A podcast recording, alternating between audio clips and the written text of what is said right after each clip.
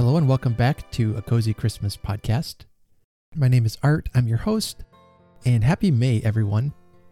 I've got a jam packed month ahead with episodes that will be out every week. Um, I've been hit, or really hit or miss this year, but got through a busy season of life, and I've got some already recorded and uploaded, and they're ready to go.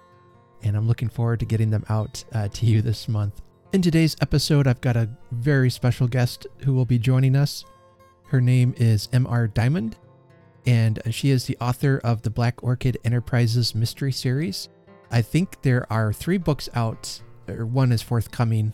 Uh, book three is forthcoming, but the first two books out both happen to take place at Christmas time. And I thought I'd have her on the podcast to talk about uh, her books and what makes Christmas special for her and her family. And I know it's a conversation that you will enjoy. And next week, we will have uh, chapter three of the Chimes. And then uh, I believe I'll either have chapter four following that or take another week break with another interview. I'm not sure yet what will be happening, but the other episodes that will come out in May will finish up the story of the chimes, as well as uh, we're going to have an, a book club episode where I recorded our conversation when we were talking about Mrs. Claus and the Santaland slayings. To start things off, this month's book for our book club is the wonderful nonfiction book called The Man Who Invented Christmas by Les Standiford.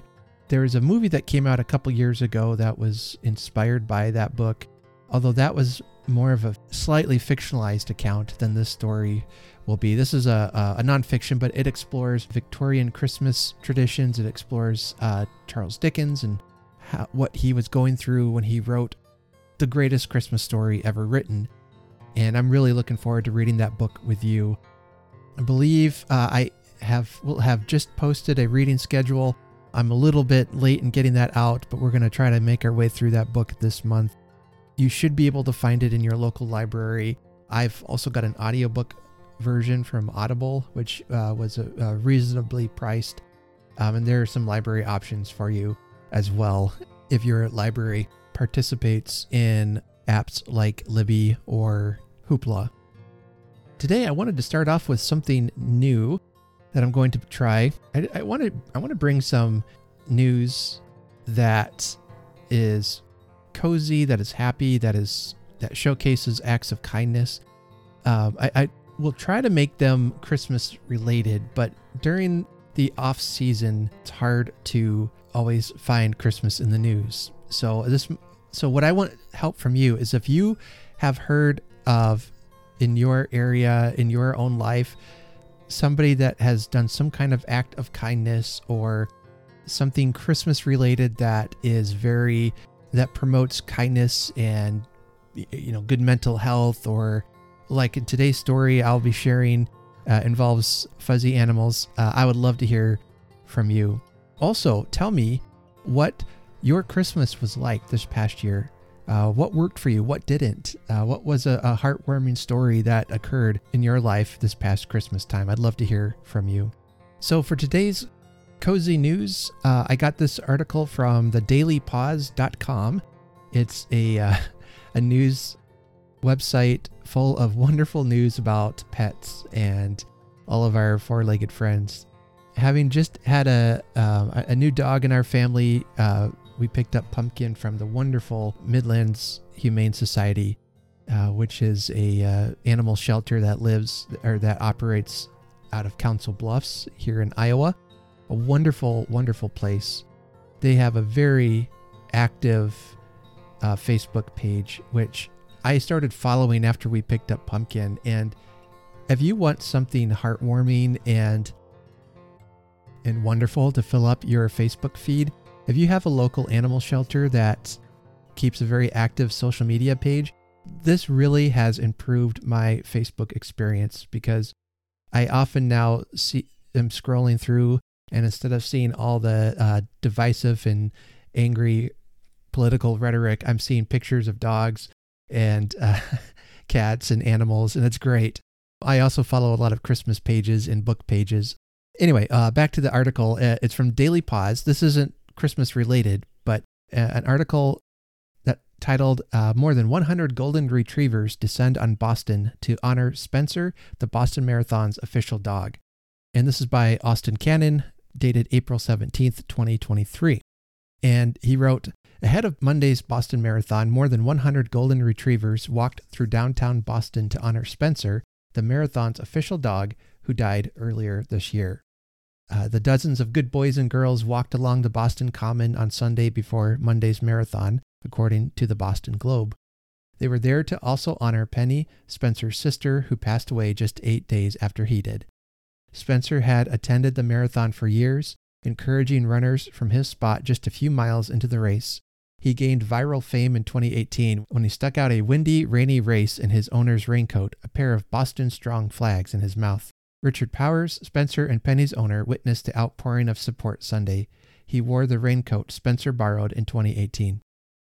I think I can safely say Spencer and Penny affected millions at this point, Powers told the Globe. It goes on to say that many of the dogs wore golden strong bandanas, and the furry golden parade caused several passers-by to stop including at least one runner in the middle of a pre race shakeout jog. Spencer was named as the official dog of the 126th Boston Marathon in 2022. Now that title has been extended in perpetuity. Spencer and Penny have both raised more than $33,000 to fight canine cancer. So, a little bit of sad news on that front, but I found that story to be really heartwarming. And for me, the connection to Christmas it has is it reminds me of, well, you've probably all have heard. I know you've heard of the Airbud movie and the in the video movies, and then there's some. Uh, I guess Airbud had puppies, and then so that the buddies had their own series of movies that my kids loved when when they were younger. They absolutely loved this series of videos, and I know for adults they might be kind of corny, but my kids really loved them and they have five of the most adorable golden retriever puppies. One winter related movie was called Snow Buddies, where they uh, end up in Alaska competing in the, the sled dog race up there, which uh, was a, a really wonderful uh, little movie. Uh, they did have a Christmas one called Santa Buddies, which was also a, a, a lot of fun. Now, you know, you got to understand these movies are made for children and for young children. And, you know, if, if as a parent, if you just needed a couple, like even an hour of just peace and quiet, you know, you put on one of these films, let the kids enjoy it. And it, it was great fun. I mean, and my kids were real little when they loved these movies. They were like four, five, six years old. You, you know, I, I think even much older than that, it, it they may not um, hold to it too well, uh, too closely. But Space Buddies was another one that we we enjoyed. I also recently found a, a Christmas book called The Dogs of Christmas by W. Bruce Cameron. I have not read this. I'm looking forward to reading this at some point, and I'll probably even add this into the list of books that we might read for the book club. This book is about, uh, it says, suddenly responsible for an abandoned dog in a box full of adorable puppies. Josh Michaels is in over his head. He reaches out to the local shelter for help, where he meets Carrie, who teaches Josh how to care for the puppies and get them ready for adoption. With Christmas and the adoption date looming, Josh hesitates to part with any of his now beloved puppies, putting him at odds with Carrie, whom he's fallen for. Josh isn't willing to lose her, but doesn't know how to set things right. Can a surprise litter of Christmas puppies really change one man's life? The Dogs of Christmas is a charming and heartwarming holiday tale that explores the power of love, trust in a basket full of puppies. So that sounds great. I can't wait to read that one. But then I, I just started reading Silent Night, Deadly Night by Vicki Delany. And she's been on the podcast before. I've talked about her books before. Uh, they take place at Rudolph, New York, which is the country's year round Christmas town. The main character is Merry Wilkinson. She's the owner of Mrs. Claus's Treasures. And, you know, every book she gets tangled up in a mystery some are set around Christmas time. One was set in summer. This one I just started reading is taking place at in November, approaching Thanksgiving. But she she owns a dog, a giant Saint Bernard named Matterhorn, and he's a really delightful dog character. All right, so I threw a lot at you there, but uh, basically, I'd love to hear from you. Um, generally speaking, if you have any cozy news or uh, acts of kindness you wanted to give a shout out to that you witness, uh, let me know. I'd love to feature that in an upcoming episode. Uh, as well, I want to hear from you about cri- what Christmas is like for your pets. Do you spoil them? Do you have to lock them up uh, so they don't get into the presents? Uh, I've got an amusing story of one year we decided to give our cat catnip, and we wrapped it up uh, under the Christmas tree a couple weeks before Christmas. He kept finding it. He kept digging through the presents and would find it and, and dig in and tear into it. We finally had to just give up and not have it under the tree. We had to wait until Christmas came. Even if we buried it under the pile of presents, he could smell it. So let me hear uh, some memories of you and your pets. So I invite you to grab a cup of coffee and come up with me to the interview loft, and we will talk with our, our newest friend of the show, M.R. Dimond, author of The Lighthearted Christmas Tale, Birth of the Black Orchids, and The Sphinx Who Stole Christmas.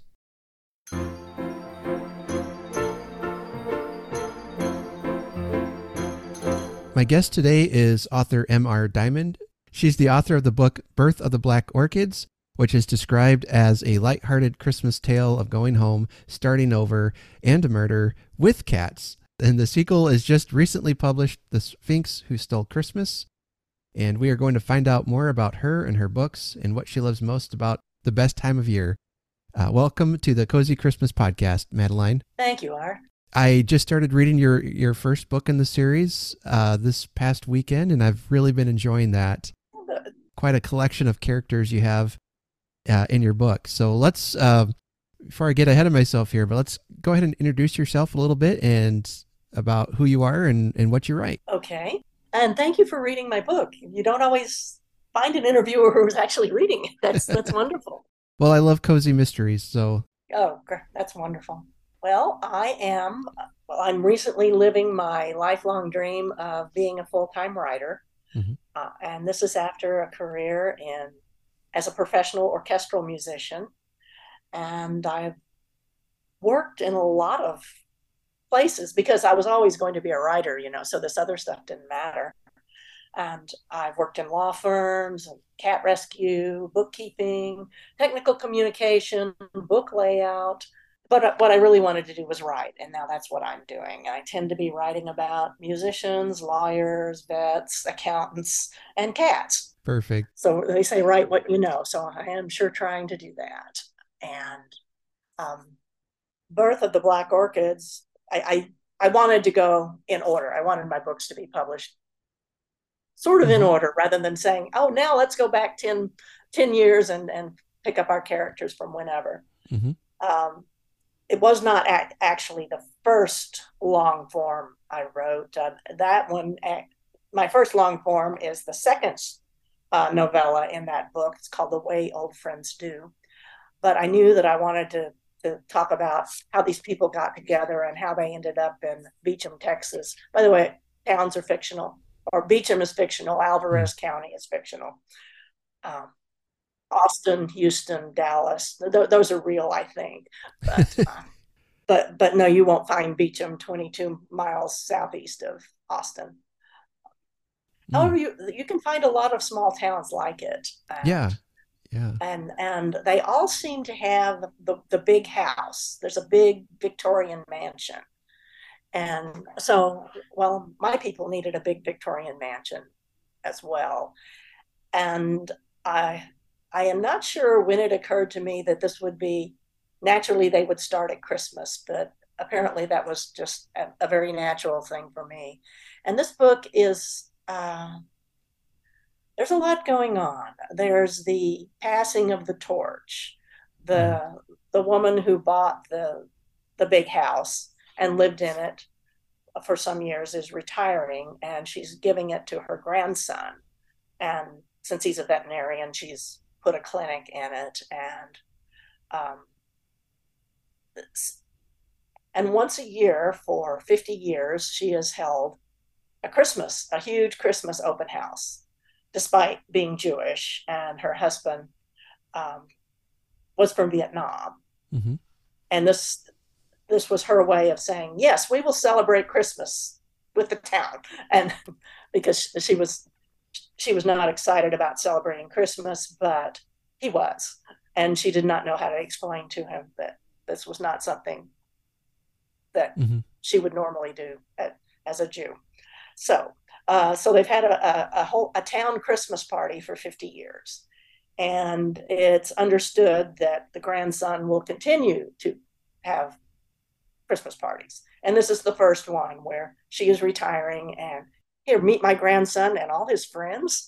Because of course he he brought all his college friends with him. That the, these these uh, young people lived together in a big house at college. And so it just seemed natural to johnny when he got this big mansion that oh everybody should come live with him again and if not everyone at least two two or three two to three people uh, took him took him up on that and and so we've we've got the passing of the torch, as I said, and now we we've got uh, three people who are breaking loose. Uh, they're they're millennials. They were the smart kids in the class. They, you know, went to school a whole lot. Uh, we've got a lawyer, uh, an accountant who is a CPA and a forensic accountant, uh, and we've got our veterinarian. And that one day they just all said enough we're, we're not doing the thing anymore mm-hmm. you, know uh, jd has a job in a big corporate law firm like he's supposed to and you know no doubt headed for great things. And he's going but i don't want to do that. I don't like it. Mm. and, and uh, diane is the accountant and she's got a job with what are we down to the big four? I, I keep expecting them all to, to, the big four accountants to like sink down into the big one. But she's got a job at, at a big agency and that's not what she wants to do so and and johnny uh, um, crashed and burned when he was in uh, his zoo vet res- residency and he's just trying to get over it mm-hmm. uh, and and uh, his grandmother's house was always his place of refuge. So he thinks this is going to be wonderful. And but his family's worried about him. Is, is he going to be okay? And um, the, the other two, their families are worried about them. They they I mean, why why did they leave their good jobs? And now they're going to make out wills and do taxes at the library. This is crazy. But they're going to try it. And this being a cozy mystery, of course, we've got a murder in the middle of it, like we needed something else. Right. and so we go on from there.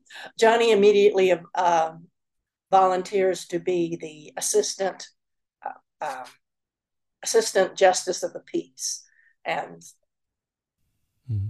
while you have to still that's still an amateur sleuth. Um, most people who have read this uh, or or critiqued it said, "How can he possibly do that? He's a vet." Mm. Going, that is a lot more qualified than your average justice of the peace. The only qualifications for the justice of the peace in Texas, it is an elected position. You have to have lived in the county for six months. Mm. And I'm not sure there's any other qualification. Yikes. oh, but but they give you two weeks training, so it's all okay. yeah. oh, and this is the justice of the peace. so uh, oh, wow. and uh, so our justice of the peace is the manager of the Sonic Drive-In. I'm not sure if you have Sonic Drive-ins where you are. Yeah, yeah, we do. Yeah, the the burger restaurant yeah. restaurant chain. Yeah. Uh, good good yeah. burgers. Yeah. mm-hmm. Yeah, burgers. Yes. Yeah. Oh, yeah. We, we like Sonic. And he's all, and it's the sort of restaurant that would be in one of these small towns. And he always wanted to be a lawyer, and getting um, getting elected justice of the peace was the closest he could get to it. Mm-hmm. Um, he likes doing the weddings, and uh, he studied up on he, he, does the property cases, mm-hmm. and he's supposed to pronounce people dead. And so he's glad that uh, he's he's just got an assistant that wants to do that or is willing to do that because, you know, he, he wants Johnny wants to serve his community and this is some way he can do it. Um, in fact, uh, there was a Supreme Court justice that died at a Texas ranch some years ago, and the local assistant justice of the peace attended him at mm-hmm. the time, and and he did offer an autopsy, and the family said no, we don't. The guy was sick, you know. Yeah. We, we knew he was going to die, yeah. but but on hearing that, I'm going, wait, you mean just some random guy and the assistant were, were running this show? This could get bad. Of course, uh, um, if, if you're near a big town, they have a, you know, they have mm-hmm. labs and, and, you know, they, they have better processes than this, but we're out right. in the country here. And yeah. No, you, uh, you're lucky to get a vet uh, in this case, I, I, feel. So, so that that's yes, you, you, he is an amateur sleuth. We have to put him under there, he, no matter how how hard he works to to learn uh, how to be a criminologist. But mm. uh, so he is an amateur sleuth, and um, mm-hmm. he gets along as as the series continues. He gets along well with the police department because he can. Um, he can provide a lot of services they wouldn't normally have access to. Uh, the sheriff's department, not so much, be, because the way these things tend to run is, um, you know, the law enforcement looks at looks at the body and then tells the justice of the peace what's going on, and mm-hmm. he says, "Okay, sure," and that's not worked well sometimes. and, right. and and so when they tell Johnny this is what happened, he goes, "Well, let me look." You, it's a suicide, and there's how many bullet holes? right, right. yeah. Right. Yes, this has happened. Something suspicious here. Yeah. you at least ought to look into it. I understand it's not totally impossible, but right. you ought to look at it. Right. Oh, I, what I love about this is how you've tied in several of your past jobs into different characters. So it's it's almost like mm-hmm. you know you're you're interacting with yourself in some ways. You know, you're you're writing all these characters. I'm, I'm afraid it really is.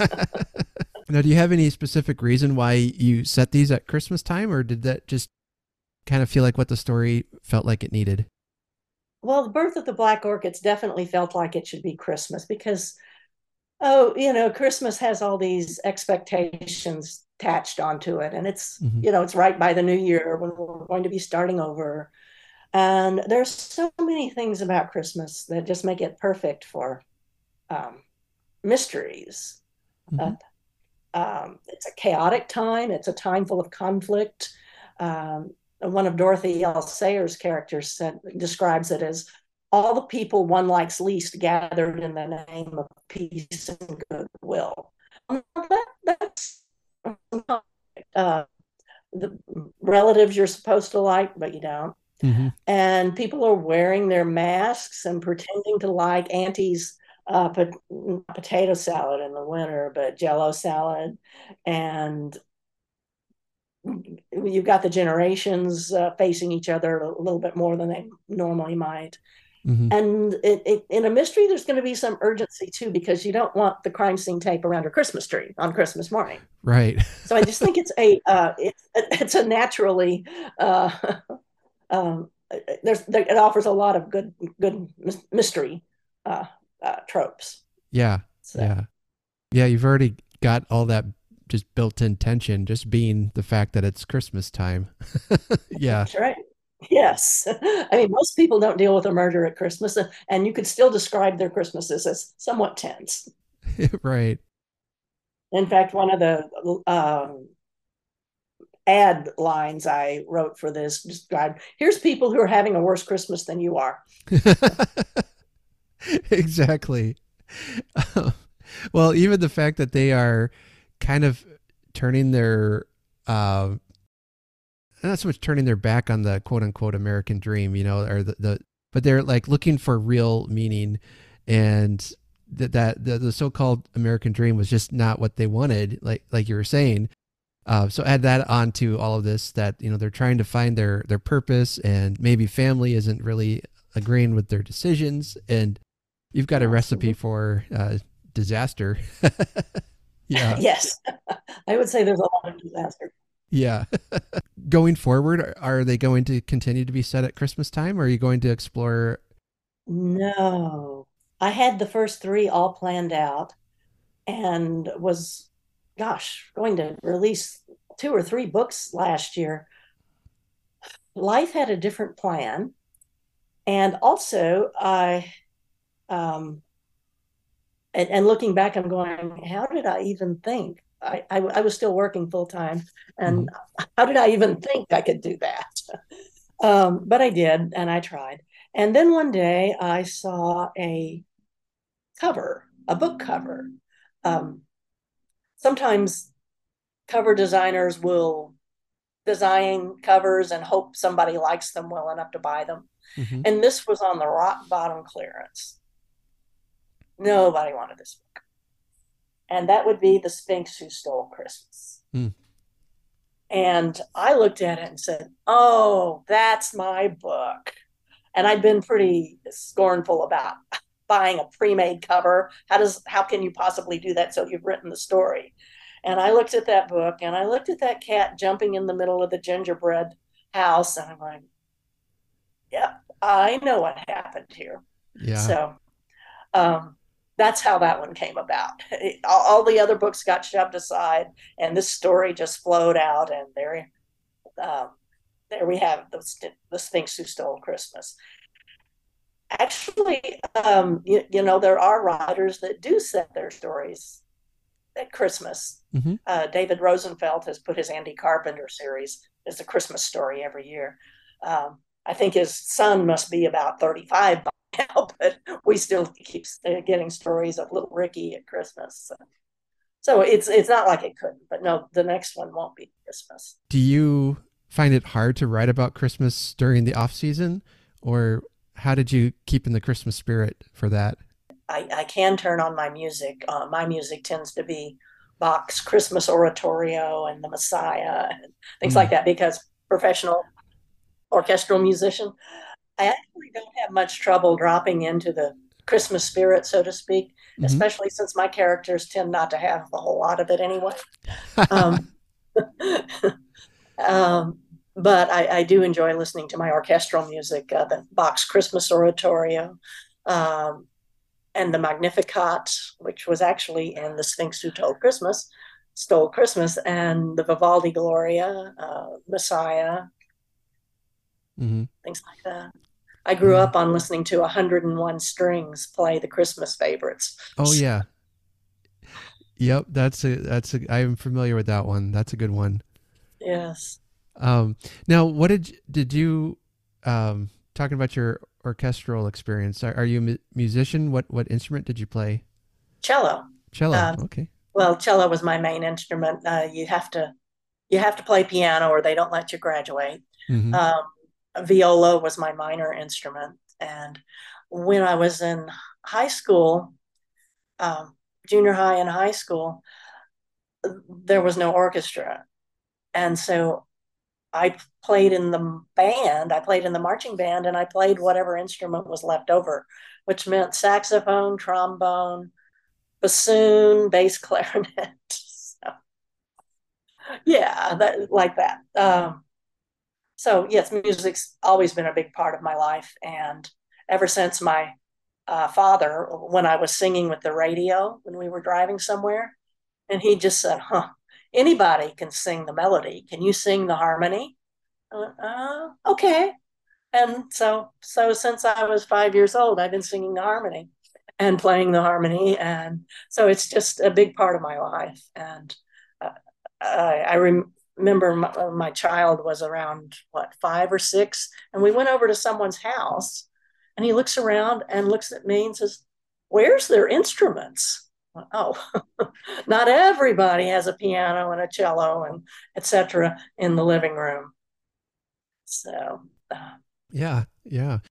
Music has just been a, a huge part of our our family definitely I always felt sorry for the pianists because yes, they were accompanying the choir and the and all these soloists, and they they, they mm-hmm. just seemed to.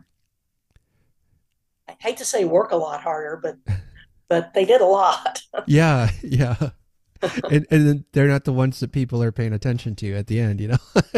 right. And, oh, and, and like yeah. the rehearsal pianists, and then they go, you know, for the ballets and the orchestra, and then re- the rehearsal pianists go away, and the orchestras come in we uh, like uh, like I mentioned, a lot of my uh, listeners love cozy mysteries, especially set at Christmas. hmm And I know we we've had a few. Uh, we also have a few that are are huge animal lovers as well. So uh, I uh, wanted to ask a little bit about your your cat rescue. Um, I know it's kind of off topic a bit, but uh, what was that like? Insane. yeah. um, well, I I guess I have done it freelance since well, well, I tried to be as a child, but my parents were not having it. yeah. You know, but when I was an adult and cats would show up on my doorstep, I felt like I had to take care of them. Sure. And um, around the turn of the century, which still feels funny that we can say that, but we can, hmm I became associated with Austin Siamese Rescue. And it really helps to have an organization behind you. I mean, they have a website, uh, they're connected with national websites. So we get calls from people all over the, the country, you know, wanting wanting our, our kittens. Mhm. And the, the way the way we work it is that the foster cats grow up in somebody's home, Mm. and and um, so it's not like a shelter, Mhm. and um, and and so we take care of them until they until they find a home. We're going into kitten season, which well Yeah. in Texas, uh, Chris, the kitten season tends to be pretty much all year because Uh-huh. it's warm and kittens can be born at any time. But there's a special push in the spring, and you know now we're looking for uh, closets and whatever places we can stash new kittens. In the country, we get a lot of strays, and there is a stray feral out in our yard. I'm looking at her, going, "Oh goodness." yeah. Pretty much a a, uh, a a stray female cat on the street, unless she's been fixed by at some point. Uh, The, the definition of them is pregnant, so Yeah. uh, so we're we're going to have to help this girl. But, and a few weeks ago, in um, right before our last big freeze, I heard some crying at the door. I thought at first one of my cats had escaped, but I, I went to the door and saw a tail whoosh off in the night. Um, it took him three days to decide he was moving in, and he ran up to me. I, I put out blankets and food for him, so he figured it was a good place. And so, uh, even though he's an orange tabby cat, uh, yeah, the Siamese Rescue took him in. They're real good about that. You know, we, we we don't get all snobbish about is that a Siamese? Is that a real Siamese? Yeah. Mm, no, we rescue cats. yes, um, yeah, yeah. Yeah. So, Uh, yeah. There's uh, where I live. There's a lot of stray cats, and there there's a Mm. couple of ladies in town um, who will adopt them or rescue them. And uh, one of their husbands was saying that I, I really think that the people in town just know just come by and throw their cat over the fence, knowing that she'll take them take him in. I have felt that way before. Yes, I have definitely felt that way before. But yeah, she'll uh if she finds a stray cat, she'll she'll take it into the vet and get it fixed and make sure they're Mhm. fed and try to find homes for them and everything. It's really some some very kind people. uh, but unfortunately, we have uh, a couple in our family that have cat allergies, so we're not able to Oh, have the kitties. But uh, I sh- I sure love pets and animals and mhm. lo- love hearing about people's how people take care of them and stuff. So, so your books are on sale now. Do you you have some more? It sounds like you got more coming out in the series uh, in the not too distant future. Not too distant future, Family Matters should come out. Okay, and is that the that's the in the series uh, of the the Black Orchids series? It is. It is, Okay. And the first not holiday one. Actually, Okay. it originally was a Christmas story. Uh, Hmm. or it ended at Christmas, and I said, "Well, we don't have to do that. We'll we'll Yeah. end it. We'll end it earlier than that." So, Sure. I know you can find your books uh, online, uh, Amazon. Do you have a website too that you? I do. Um, my website is dimond.me, and the only trick there is to not spell it with an A. Okay, yeah, it's D I M O N D, uh, right? Yeah, D D I M O N D Right. dot me. Got me. Yes. Perfect. And my characters write the blogs. So if you like the characters, you might stop in every once in a while and see who's talking about what. Oh, that's that's fun. Wow. Okay. It is. They're they're much more reliable than I am. So. oh, okay. I I hear that. Yeah. well, let's talk a little bit about Christmas and uh, in the holiday season. I not only do I love to talk to to guests, you know, to find out what they're creating and what they're doing, but I love to talk about uh, my favorite time of year. Mm-hmm. Do you do you have Chris, Christmas or holiday traditions that uh, that you celebrate and that you enjoy doing? Okay. Well, I didn't grow up with traditional Christmas. I uh, our families didn't uh, get in the car and go to grandma's. I remember once that happened. I, I I'm thinking it went not too well. Uh, and then from I don't know how early you want to define adult, but from that point, I was a musician, and my Christmas started after midnight mass on Christmas Eve. Mm-hmm. So, um, so I felt uh, like I had my face pressed against the the flocked glass of Christmas, looking in, and mm-hmm. I wondered how other people did this, and um, uh, and when I had a child, and I'm a single parent uh, and a musician, I, I was really determined that my child would remember Christmas fondly. And it, it became a wrestling match between me and the world that, yes, we were going to have all those lovely Christmas memories that I assumed everybody just automatically got, mm-hmm. which I could be wrong about that.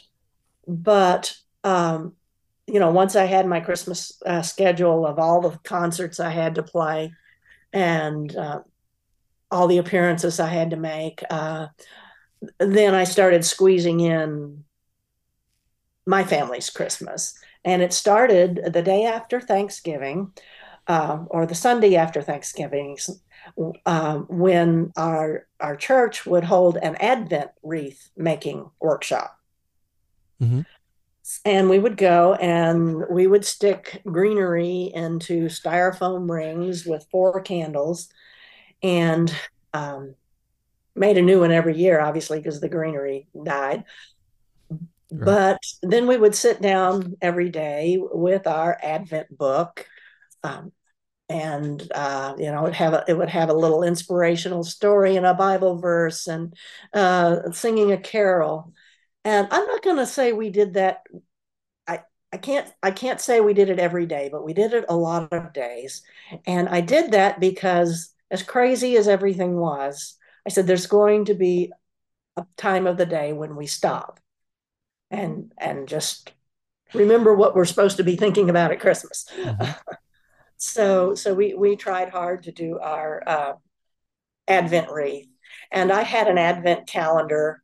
I've seen it once. I bought it even when I was single, but it was an Advent calendar with little nativity figures. So every day we got to set up a new nativity figure, and you can make it come out to 25 if you have lots of sheep and angels and shepherds. Yeah. So, so that works but I've never seen one since. I'd like to replace it because some of them are looking kind of tatty after decades, right. but I've never seen another one. And and now I see nativity scenes with. I, I think the beer one was kind of the low point for me. I mm. not the nativity scene, but the advent calendar with with a beer for every day, which yeah. However understandable that is, just didn't say Christmas to me. Right. Um, right. or, or, or, chocolate. Uh, I mean, I'm nothing against chocolate at all. It's just like I'm not counting down chocolate to Christmas. What is this? but I guess hey, everybody does it their way. Right. Yeah. Um, I I I kind of I, I don't know. Maybe I, sometimes I can be a bit grinch, grinchy about that. But mm-hmm. when I was mm-hmm. when I was a kid, our advent calendar w- was just pictures. You'd open the door and reveal yes. that that day's picture, and it would always be some really beautiful like famous work of art or some kind of just picture you know i don't know i I, I, just yeah, i really enjoyed that yeah yeah about the season yeah yeah yes, it, yeah. we ended up with quite a collection of advent calendars, but some of them were like you say with pictures, and then mm-hmm. then we had our little uh, nativity characters and so on. Yeah. Um. Yeah. Then uh, nowadays, you know, I mean, these things are you can get one for like Lego or mm-hmm. Funko Pop, different things, and and again, like like you said, if, if, you like that, that's fine. I'm not I'm not trying to uh, discourage anyone, but it, it's it's just funny. I I feel like yeah. um, my the culture's changed now, and yes, gonna, yes, I'm, I'm, uh, yeah, I'm like, all right, I'm gonna think, you do you, yeah, yeah. I used to think, oh, if only more people would do Advent. I'm going, okay, well, they are. All right, yeah, because you know it, it it's it used to be kind of disappointing for me that you know here we rush around like crazy uh, uh, during mm-hmm. the month of December. We get up on Christmas morning, we rush, you know, rip all the stuff up, and then it's over. Mm-hmm. You know, you eat dinner, and then somebody's got to clean the kitchen, and and it's kind of disappointing. So, um, as a young adult, I started counting Advent and then I would count the 12 days of Christmas afterwards. Mm-hmm. We instead of Christmas stockings, we did the 12 days of Christmas and there'd be a, you know, a little something to go along with the day's reading, a little gift of some kind, like you might find in your stocking. so, right, right. So we did that instead. And um and we would always yeah. uh, make decorations for the house. I'm, I'm sure you're familiar with the uh, construction paper rings and mm-hmm. we would decorate make things to hang on our staircase yep. and we we made a big deal of going to shop for an, a new ornament for the tree and we also commemorated uh, family members and pets on the tree and at one point i looked up and said this tree is full of dead people and dead cats oh. but they were important to us. Right. Yeah. I every year we got them out and talked about, and this is grandma's ornament. Remember, blah blah blah. Mm-hmm. So yeah, it was a way to keep them with us. Yeah, that's that's how we decorate our tree too. We have it full of ornaments from like vacations we've taken or yeah. uh, uh, people in our family that means something, some kind of an accomplishment that year. Yeah. Yeah, and it becomes. I, I always say it's like a it's like a, a, Christmas tree scrapbook of your of your family of your life. Yeah. Oh, that's a great way to look at it. Yes, yeah. That, that's it. It's all, all the meaningful things to you have, are gathered there, and you get mm-hmm. to remember them every year. Yeah, and I love that you stretch Christmas out. You know, like doing Advent and then the twelve days of Christmas. Yeah, I I quickly noticed how how busy we get, and then it's like Christmas is there and gone right. It's, wow, that was that was fast. yeah, and, and and the radio station even you know switches back to normal music you know midnight on christmas day. It's like wait mm-hmm. i'm still i'm still celebrating over here. Yeah. Yeah. Come on. My sister-in-law she and her family lived in spain for a couple years. Uh, her husband was in the military and they had uh, what what they call three kings day which i had never heard of oh, before. Yeah yeah that, that is that is the sixth, isn't it, of January? Yeah, I believe so. Yeah, it's like at the end of the twelve days they have 3 mm-hmm. Kings Day, and and at least where they were, that was like the big day of celebration. You know, mm-hmm. uh, Christmas was, I, I, guess some of uh, it, it's maybe starting to shift a little bit, but you know, Christmas wasn't necessarily the the big day itself. It was the lead up to right uh, Three Kings Day, and that was like the end of the Christmas season. Uh, and so it was really interesting hearing about uh, traditions and what they would do um, there. And uh, they had a neighbor who um, hand carved them. Uh, I, I, think it was, if I remember right now, it was like a nativity scene. He he hand carved them this nativity scene, and it was something that was really really special to them. I can see that. Yes, that would be. It, it's you know, well, obviously I run a Christmas podcast year round, so I'm all in favor of, you know, stretch, stretching out the joy, but 12 months of Christmas here. Right. Yeah. Yeah. Well, you know, to be fair, I don't, uh, I, I'm in kind of the period now where I'm not listening to Christmas music at the moment, but I'm not offended if I hear, if I hear one. right. I really kick off the Christmas music. Uh, it's usually about a hundred days out from Christmas. I'll start adding it into the into my music mix and hmm kind of slowly ease my way into it, and then kind of slowly ease my way out of it again. That makes sense. Do you have any favorite Christmas movies or or books uh, that you like to to enjoy every year? I don't remember any movies offhand. I I do remember watching the Star Wars Christmas special. Oh wow. Going, what is this? and and it was a meaningful moment when years later I showed it to my son and This he's is- yeah. this? You, And, you might be uh, one of the few people willing to admit that. well, I, the first time it was like Star Wars, of course I'm going to watch it. Oh my. yeah. And and then when my son got very interested in Star Wars, I said, "You have to know the Mm. dark side." So, That's hilarious. Oh. yeah. yes, I would say uh, my favorite book is Terry Pratchett's Mhm. Hogfather. Great book. In fact, that is one of my Christmas traditions. Is I get it out every year to read it. Oh, fun. and uh, where, where he delicately skewers every Christmas tradition there is. Well, that's yep, that's his uh that's his thing anyways. Take Yes. taking anything Yes. uh special, sacred, holy, whatever you call it and and then just kind of skewers it and Oddly enough, he doesn't skewer the religious part of it, at least not to me. right, right. In fact, I think he writes religious characters or, or spiritual characters.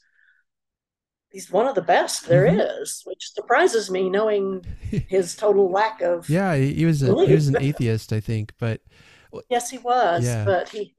Uh, some of his spiritual characters are incredibly in tune with with the the divine. mhm. And like I say, he leaves he leaves the nativity and so forth out of the Hogfather, but um, but every other Christmas tradition he takes firmly by the neck and strangles it till dead. So, I love it. Yeah. yes, But yeah, that's that's you know, I I feel comfortable enough. I don't mind people making fun of uh you know my religious views or anything, y- you know. But what I appreciate about him is that often the things he makes fun of, uh, he, he's often right, you know, Yes. just to show the absurdity of of that thing, and exactly. that takes real talent.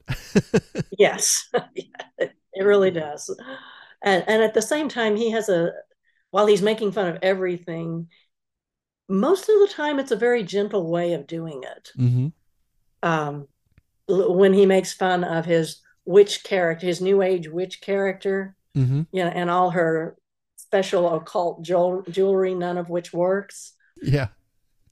He's not beating her up.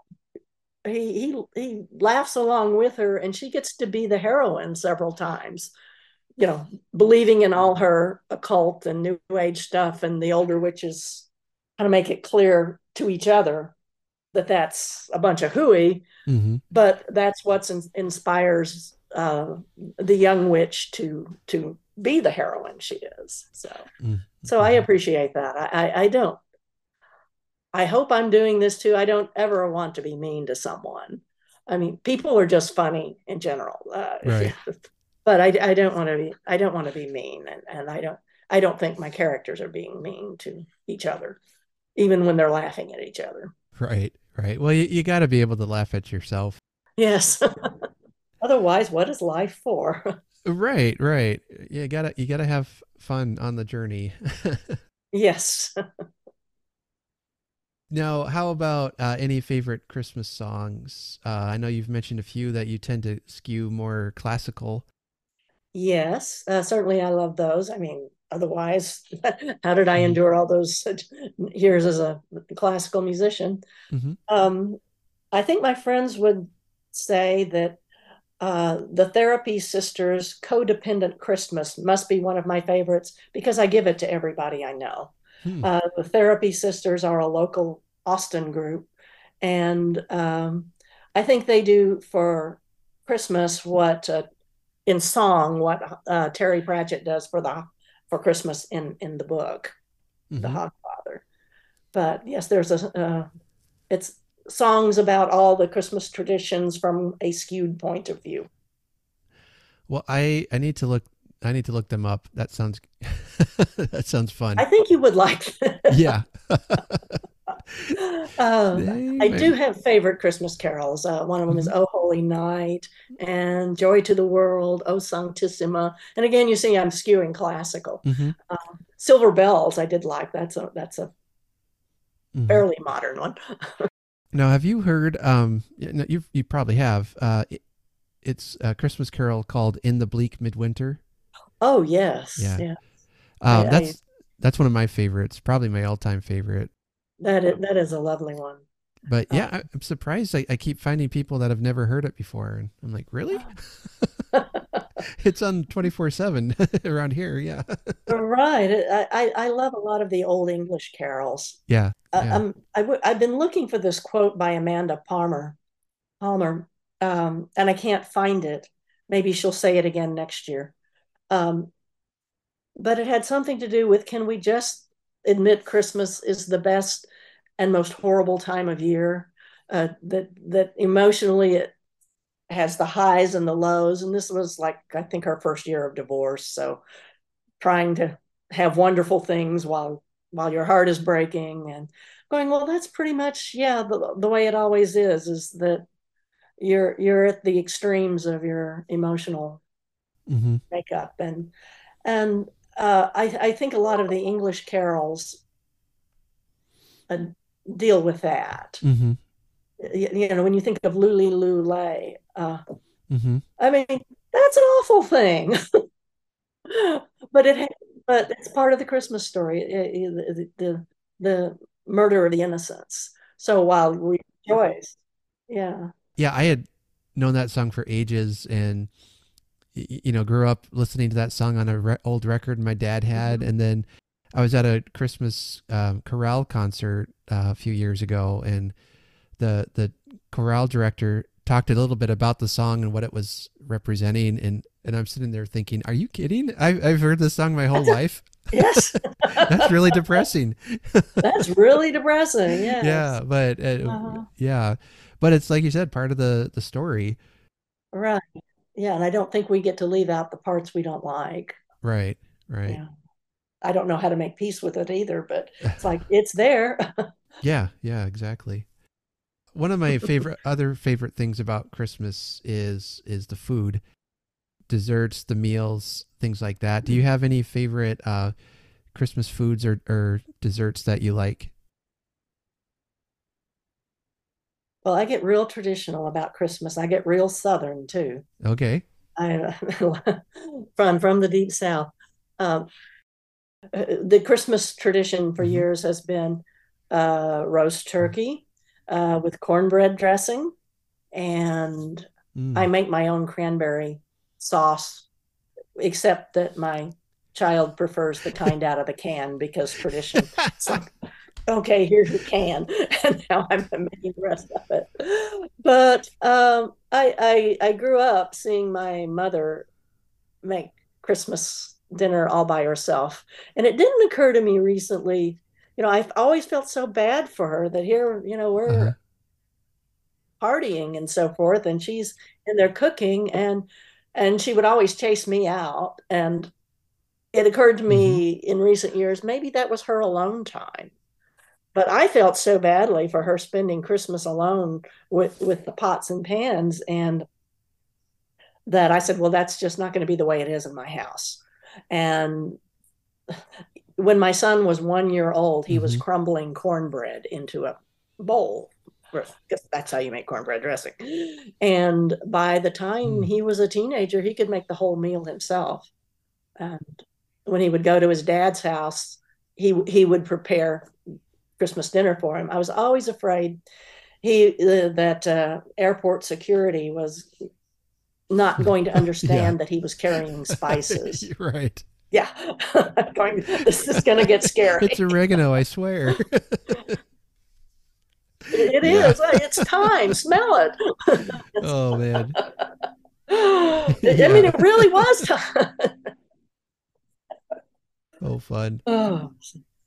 But yes, so Yeah. very traditional in that way.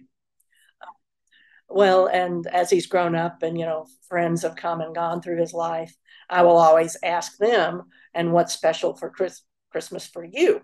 And, and so mm-hmm. other things have come in. I, uh, tamales, I broke down on, I said, no, I, I, I can't, it would not be good. I will buy you some tamales. so, but, but yes, we're all diverse and sure, we respect yeah. each other's traditions. Yeah. Oh yeah. That doesn't say I can make it. exactly.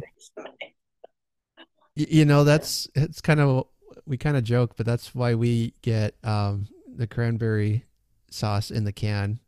It's because I I like it. It's it's mm-hmm. what is traditional to me.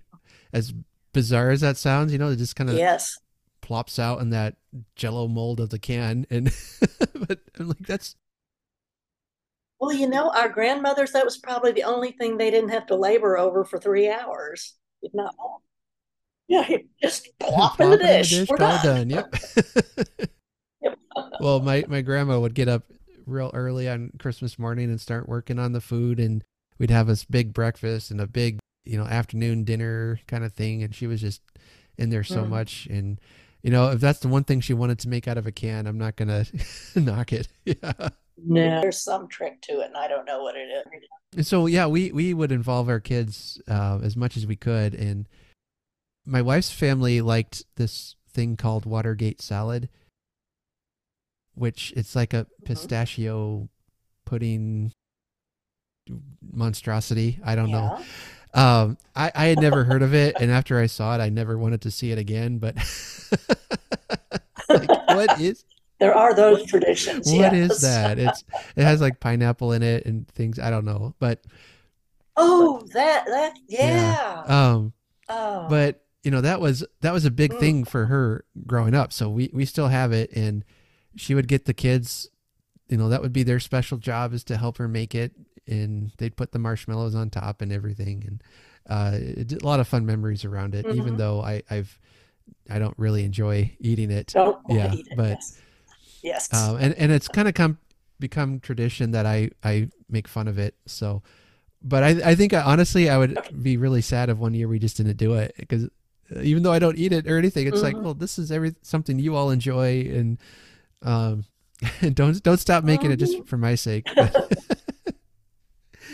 you might have to have the I don't know the memorial Watergate salad. Just make some and put it there. you the go. yeah. But uh, this has been a wonderful conversation uh, about Christmas and about your books. I've certainly enjoyed it. Yeah, and again, your website is uh, dimond.me.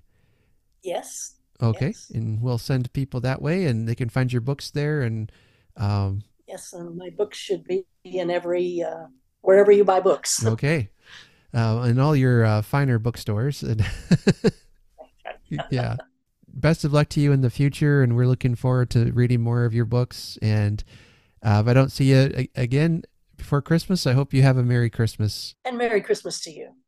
And Happy Hanukkah and yes. anything else. And ha- Happy New Year if, if all else fails. Well, I you know I like the Happy Holidays. It really covers a lot of them. So it does. There gosh, someone said there's 40 holidays in the month of December. Oh wow, so wow. That that we can find. I'm sure there's more. Oh sure, so, yeah. Yes. Well, whatever you celebrate, we hope you enjoy it. yes, definitely. Yeah. Have a lot of fun. All right. Well, you you take care, Madeline. You too. Thanks so much for having me.